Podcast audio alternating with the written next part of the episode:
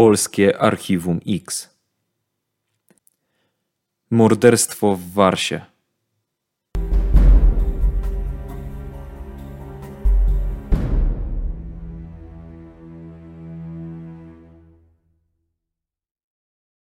Znajdujemy się w Zakładzie Medycyny Sądowej w Krakowie.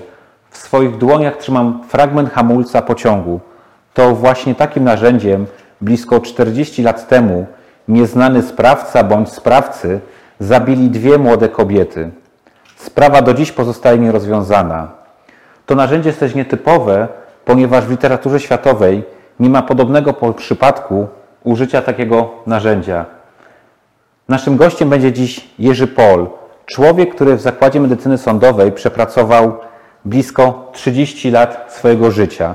To właśnie on od początku zajmował się tą sprawą. Sprawą, która do dziś czeka na swoje rozwiązanie. I choć w świetle prawa została ona już przedawniona, to liczymy, że dzięki emisji tego odcinka ktoś po latach przypomni sobie szczegóły, które pozwolą odkryć tajemnice sprzed lat. Upływ czasu w rozwiązywaniu tajemnic zbrodni czasem pomaga, a czasem szkodzi. Szkodzi, ponieważ po latach ślady kryminalistyczne zacierają się. Coraz trudniej odkryć narzędzie zbrodni. Ślady DNA tracą swą moc. Pomóc, ponieważ w ludzkiej pamięci zostają wspomnienia o tym, co wydarzyło się przed laty. Wspomnienia o własnych czynach. Sprawca, choć z pozoru może wydawać się spokojny, to w środku toczyć będzie wewnętrzną walkę ze swoim sumieniem. Czasem może ktoś będący u kresu życia będzie chciał wyznać swoją tajemnicę lub podzielić się czymś, co zobaczył, a co przez lata nie dawało mu spokoju. Takie sprawy sprzed lat są wyjątkowo trudne. Dziś wracamy do sprawy z 1982 roku z Krakowa. Sprawa w świetle prawa jest już przedawniona, jednak uważamy, że warto choć próbować zbliżyć się do prawdy. 14 marca 1982 roku w jednym z przedziałów pociągu znaleziono zwłoki dwóch młodych kobiet. W jego składzie znajdował się uszkodzony wagon warsu. Na co dzień sprzedaż w nim prowadziły Teresa Z i Maria W.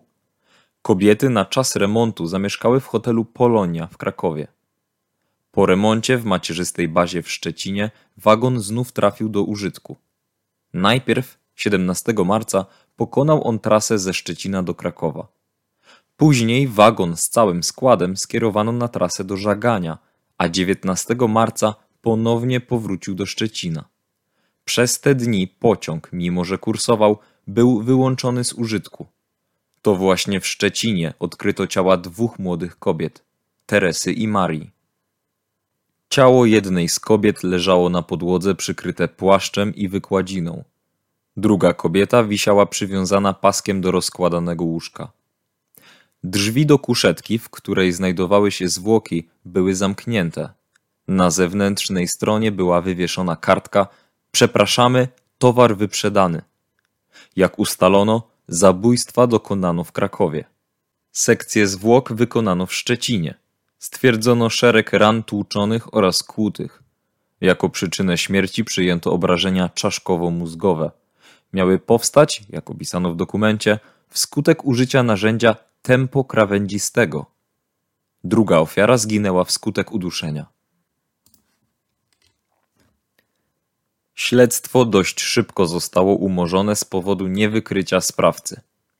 Na początku 1992 roku dzięki działaniom policji udało się ustalić świadka, który widział jak z wagonu, w którym znaleziono zwłoki, wychodziła dwójka mężczyzn, a jeden z nich trzymał w ręce dość nietypowe narzędzie. We wrześniu krakowska prokuratura wydała postanowienie pozwalające na przeprowadzenie badań i identyfikację narzędzia. Świadek opisał je. Po okazaniu wskazał na jeden z elementów wagonów pociągowych i powiedział, że to było dokładnie takie narzędzie. Akta sprawy zostały przesłane do Zakładu Medycyny Sądowej w Krakowie i trafiły do Jerzego Pola razem z ewentualnym narzędziem, które miało być wykorzystane podczas zbrodni. Uzyskane wyniki badań pozwoliły stwierdzić, że nietypowym narzędziem, którym uderzono jedną z kobiet w głowę, był sprzęg hamulcowy H701. Pomimo ustalenia narzędzia zbrodni, sprawa nie ruszyła do przodu. Przyjmowane były różne wersje. Jedna z nich zakładała, że pociąg kursował na trasach zagranicznych, a mężczyźni mogli przyjść po ukrytą kontrabandę. Kobiety zaś stały się przypadkowymi ofiarami. Jerzy Pol w Zakładzie Medycyny Sądowej w Krakowie przepracował ponad 30 lat. Sprawa morderstwa w Warsie, jak sam przyznaje, jest dla niego szczególna, bo była jedną z jego pierwszych. Pomimo upływu czasu, wciąż szuka odpowiedzi. Panie Jerzy, tutaj leży fragment tego hamulca y, pociągowego, y, który wy ustaliliście, że mógł być, który jest najprawdopodobniej narzędziem zbrodni. Jak przebiegały badania, żeby to wszystko ustalić? Y, materiał dowodowy, jaki mieliśmy, to była dokumentacja fotograficzna sekcji zwłok kobiety, która zmarła wskutek obrażeń czaszkowo-mózgowych zadanych jej narzędziem tempokrawędzistym oraz dostarczono nam do badań ten sprzęg hamulcowy, fachowa, fachowa nazwa sprzęg hamulcowy H71, jaki wskazał świadek, że 10 lat po dokonaniu, do, dokonaniu tego zabójstwa widział, że te, takie narzędzie zostało odrzucone przez jednego z mężczyzn w krzaki, gdy wychodzili z wagonu. Częścią, którą wytypowaliśmy do badań, była część metalowa, zakończenie tego sprzęgu. Y, część, która służy, y, jest to fragment y, zaczepu tego przewodu hamulcowego. I proszę zobaczyć, jak to wyszło nam, jaki był efekt naszych badań porównawczych. Elementem godzącym była ta część. Ona tutaj w dokumentacji fotograficznej jest zaznaczona. A to są obrażenia na czole ofiary. I cechy wspólne, które zostały dopasowane do tychże obrażeń na skórze ofiary. Y, także przyjęliśmy, że są to elementy wystarczające do przyjęcia identyfikacji grupowej narzędzia. Y, te pozostałe y, obrażenia, które znajdują się na twarzy ofiary, to już jest efekt mechanizmu samego zadania urazu, czyli godzi ta część, a potem narzędzie zsuwa się po twarzy powodując pozostałe obrażenia, które stwierdzono u ofiary. Także taki był efekt naszych badań.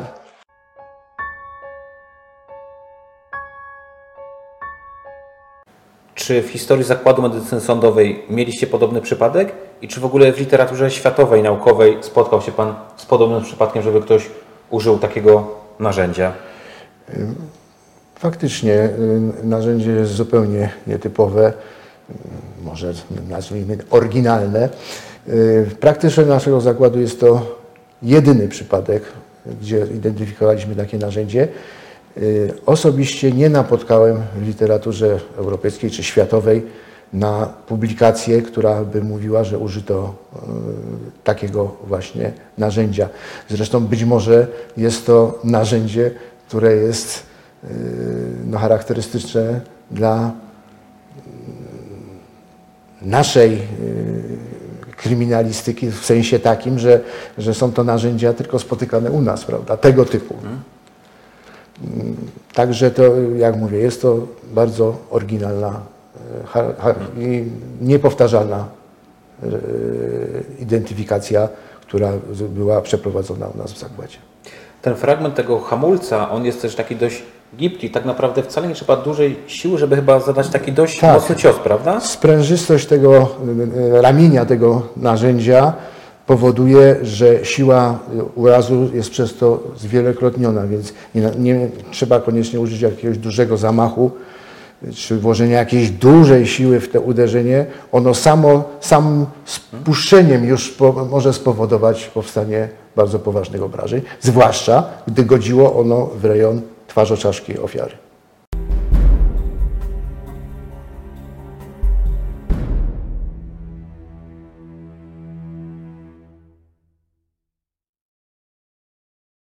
Panie Jerzy, narzędzie zbrodni, o którym Pan mówi, jest dość nietypowe. Co ono nam może powiedzieć o sprawcy z Pana doświadczenia życiowego? Mm. Doświadczenia y, życiowego, no, zawodowego, analizy wielu spraw, akt spraw, mm, których wydawaliśmy opinię, y, faktycznie jest to narzędzie nietyp, nietypowe. I myślę, że krąg osób, które miałyby dostęp do takiego Y, narzędzia w jakimś sensie jest y, ograniczony. Y, nie wiem, czy sprawcy użyli tego narzędzia, znaczy zdobyli takie narzędzie, żeby go potem użyć, będąc już na miejscu zdarzenia, czyli usunęli go na przykład z jakiegoś, z jakichś wagonów Y, stojących na bocznicy, czy raczej, wydaje mi się bardziej prawdopodobne, że po prostu takie narzędzie przynieśli ze sobą. A więc jeżeli użyli takiego nietypowego narzędzia, to też krąg tych osób, wydaje mi się, powinien być zawężony do takich ludzi, którzy mają dostęp do takiego narzędzia. Y, przecież to nie jest narzędzie domowe używane, taki, taki sprzęt. Nie można go kupić w sklepie, prawda? W związku z tym y, być może, powiadam, być może, bo to nie jest, y, nie leży w kompetencjach specjalisty od identyfikacji narzędzi, sprawcy pracowali w takich, w takich warsztatach kolejowych, gdzie takie części zamienne, bo to można traktować jako część zamienną, no, były w miarę do łatwego zdobycia. Także mm, identyfikacja takiego nietypowego narzędzia jest jakąś pewną wskazówką dla prowadzących przygotowanie, żeby wziąć to y, bardzo poważnie pod uwagę. No właśnie, ten element to jest element, można powiedzieć, fragment pociągu, tak? tak. Fragment infrastruktury pociągowej. Czyli albo osoba, bądź osoby musiała wiedzieć, jaki przedmiot wymontować, ewentualnie mogła pracować w jakimś magazynie kolejowym, gdzie mogą być takie elementy Tak, jest, jest, to, jest to poważna wskazówka dla prowadzących postępowanie, że należałoby y, szukać w, ty, w, w takim kręgu osób, osób, które być może miały związek ze zdarzeniem. Aczkolwiek nie można wykluczyć w przypadku, że ta, y, ta osoba no po prostu wzięła, przechodząc tam gdzieś koło magazynów, które przecież znajdują się y, na terenie stacji y, kolejowej, po prostu zabrała to, co tam wydawało się pod ręką. Z tym, że to narzędzie jest tak nietypowe, że po prostu ono też nie jest poręczne, bo ma określone parametry, więc nie można tego schować prawda, do jakiejś teczki. Czy, no jest to narzędzie, jak mówię, bardzo nieporęczne w użytku i e, raczej bym tutaj nie wiązał to z tym, że sprawca planował i zabrał właśnie takie narzędzie, tylko że po prostu to, e, licząc się z tym, że być może trzeba będzie dokonać Y, użyć tego, tego narzędzia, po prostu je ze sobą zabrał. Jedną z trudności, którą śledczy w takich sprawach może napotkać po latach, jest brak akt śledztwa. Pytaliśmy o nie w kilku miejscach. Szukaliśmy w archiwach. Do tej pory bezskutecznie. Mariusz, jednym z wariantów było to, że być może chodziło o przemyt pewnych rzeczy, tak, tutaj braliśmy pod uwagę te, tą wersję. Należy wziąć pod uwagę, że to są lata 80., gdzie często różne towary były przemycane za pomocą właśnie wagonów kolejowych, które wyjeżdżały za granicę. Być może było tak, że sprawcy przyszli, aby odzyskać ukryty towar i, i te kobiety padły zupełnie przypadkowo ofiarą zbrodni. Ale tu w tym momencie mamy właśnie nadzieję, że, że jeśli ktoś w sposób zorganizowany przyczynił się do śmierci tych osób, to gdzieś ta informacja może jest i w tej chwili po tylu latach możemy ją uzyskać. No właśnie, szczególnie, że po tylu latach sprawcom już nic nie grozi. Tak, bo jak wiadomo, nastąpiło przedawnienie, to, to jest y, zabójstwo z roku 82. Być może tak y, ktoś już czując się zwolniony z y, odpowiedzialności karnej, mógł gdzieś rozmawiać o tym, mógł przekazać tą informację, że miało miejsce takie zdarzenie, albo że znał kogoś, albo osoby, które dokonały takiego zdarzenia w tamtym okresie. Myślę, że należy się to Y, ofiarom tej, tej bardzo brutalnej zbrodni i ich rodzinom, bo tutaj już nie chodzi o kwestię y, ukarania, natomiast chodzi o kwestię y, wyjaśnienia tego brutalnego zabójstwa. Mariusz, z Twojego doświadczenia życiowego często jest tak, że sprawcy po wielu, wielu latach jednak przyznają się komuś do tego, co zrobili, no bo ten czas upływa, tutaj jest 40, 40 lat, więc być może sprawca bądź sprawcy tak naprawdę są już u kresu swojego życia.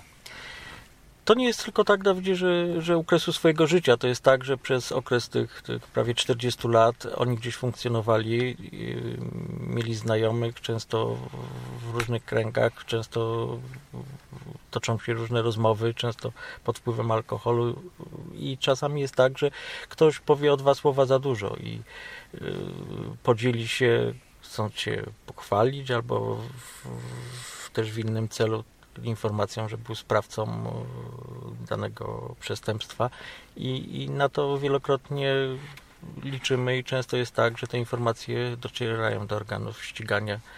Natomiast e, kwestia jest tego, że pomimo tylu lat jak gdyby uważam, że należy takie sprawy dalej monitorować i próbować te sprawy uzyskać informacje w tych sprawach, ponieważ no, ta śmierć yy, tych dwóch kobiet jednak była bardzo brutalnym zabójstwem.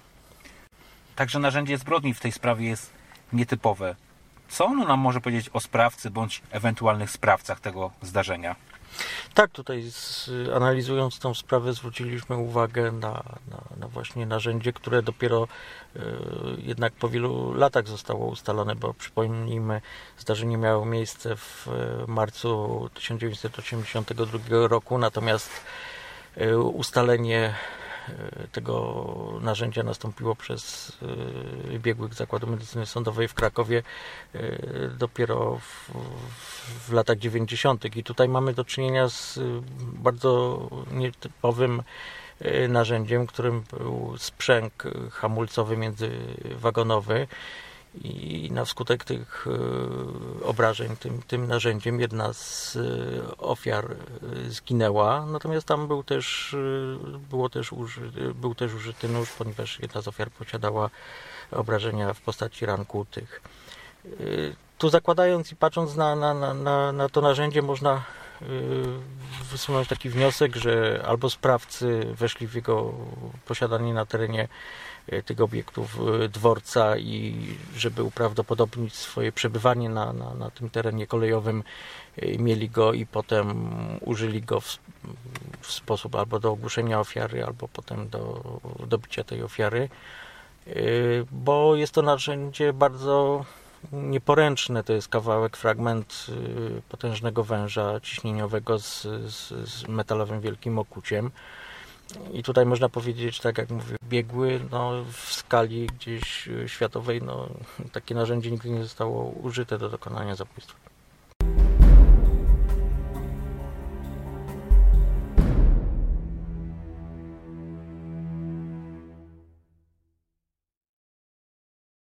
Bogdanie, sprawa, o której dzisiaj mówimy, ma blisko 40 lat. Jakie są trudności dla detektywa wracając do takich spraw po latach? No wiesz, to, to, to, oczywiście każda sprawa powoduje, że te, w jakiś sposób trudności są zindywidualizowane, ale, ale też występuje grupa problemów, która zawsze się pojawia. Przede wszystkim dostęp do akt, prawda?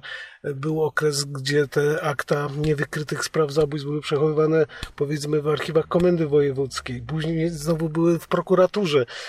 Tutaj co chwilę były zmiany w tym, w tym obszarze i po prostu za każdym razem trzeba było tych akt poszukiwać, prawda? Gdzie one są w ogóle zdeponowane, to zawsze jakiś czas pochłaniały jakąś, jakąś część energii też pochłaniały takie działania. Później kolejna, kolejna rzecz, oczywiście jest sprawa, ale nie każde nie każdy dowód rzeczowy jest przechowywany w, w aktach, prawda? Są takie przedmioty większe, gabarytowo uznane za dowody rzeczowe w sprawie, ale one są wtedy w różnych magazynach. A więc kolejny problem, w którym magazynie, czy to magazyn policyjny, czy prokuratury, czy może gdzieś na jakimś etapie było w sądzie, prawda? I to jest kolejna grupa takich przeszkód.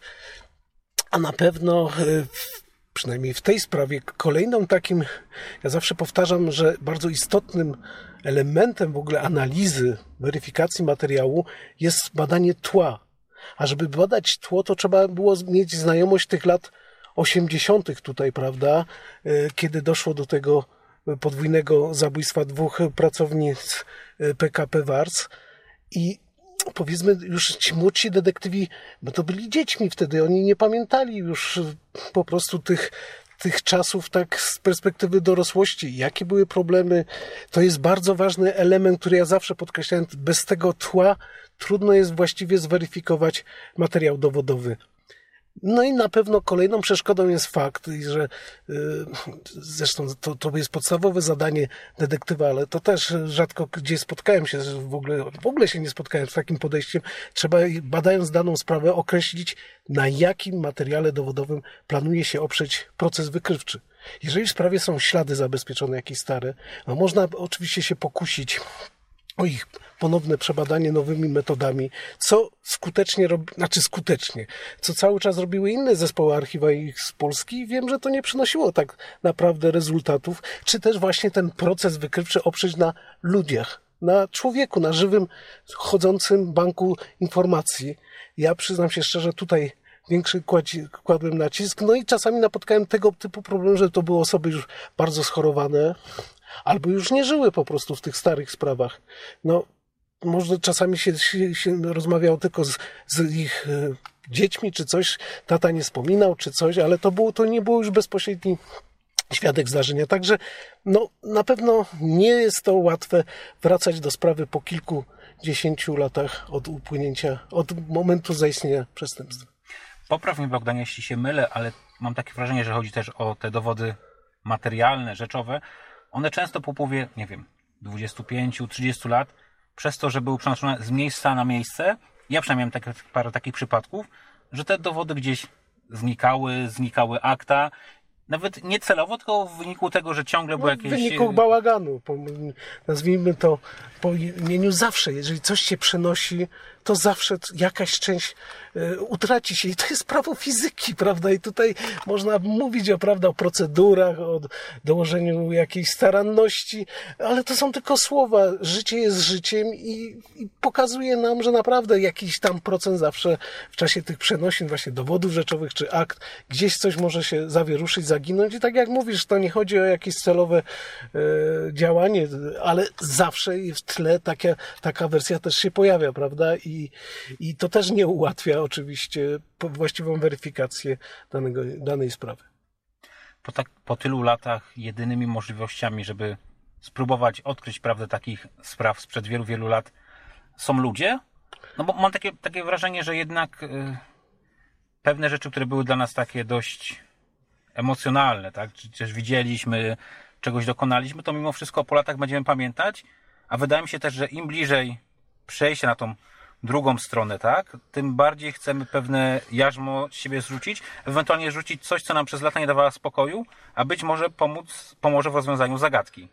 Wiesz co, na pewno nie jest to regułą, ale bardzo często się tak zdarza właśnie, że ludzie nie chcą y, iść na tamten świat z jakąś tajemnicą skrywaną, swoją wiedzą. Zazwyczaj na temat zabójstwa, bo, bo to zawsze wpływa na, nasz, na naszą psychikę.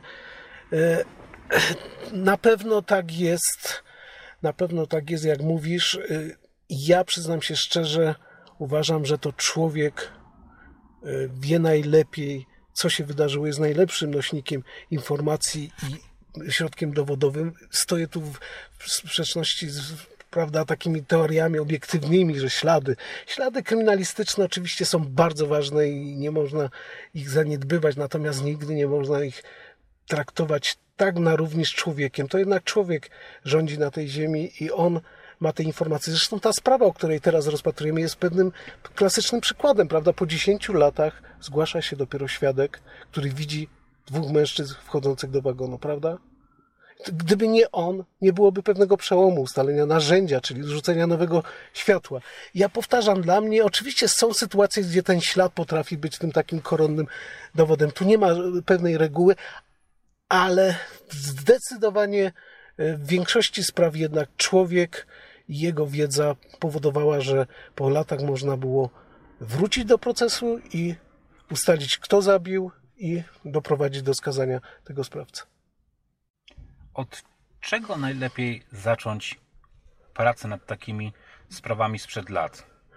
Od czego wy w zaczynaliście? Powiedziałeś że o tym tle, tak? Ale poza tym tłem jest jeszcze coś, od czego należy zacząć? Oczywiście przede wszystkim czytanie akt i obserwowanie samego siebie. To, co ja mówiłem, że są ślady na duszy ludzkiej które, które powstają u sprawcy, są ślady, które powstają u osób pokrzywdzonych w wyniku właśnie zabójstwa, ale też te ślady, może, może nie ślady, ale jakiś element e, tej, tej teorii znajduje się po stronie detektywa, mianowicie ja często szukałem jednego zdania, jednego czasem słowa, jednego stwierdzenia i, i dopiero jak znalazłem to stwierdzenie, wiedziałem w jakim kierunku iść, jak, jak planować dalszy proces wykrywczy, dalsze czynności.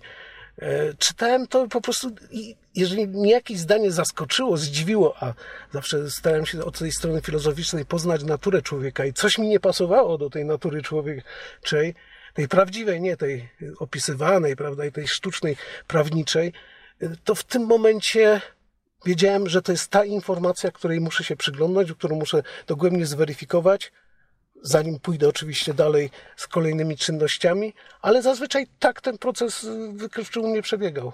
Lektura, zdziwienie, zaskoczenie, jedno zdanie w aktach całych sprawy, czasami było to 10-20 tomów, ale mnie interesowało to jedno zdanie i wiedziałem, że to jest to i trzeba rozbudować to, iść w tym kierunku.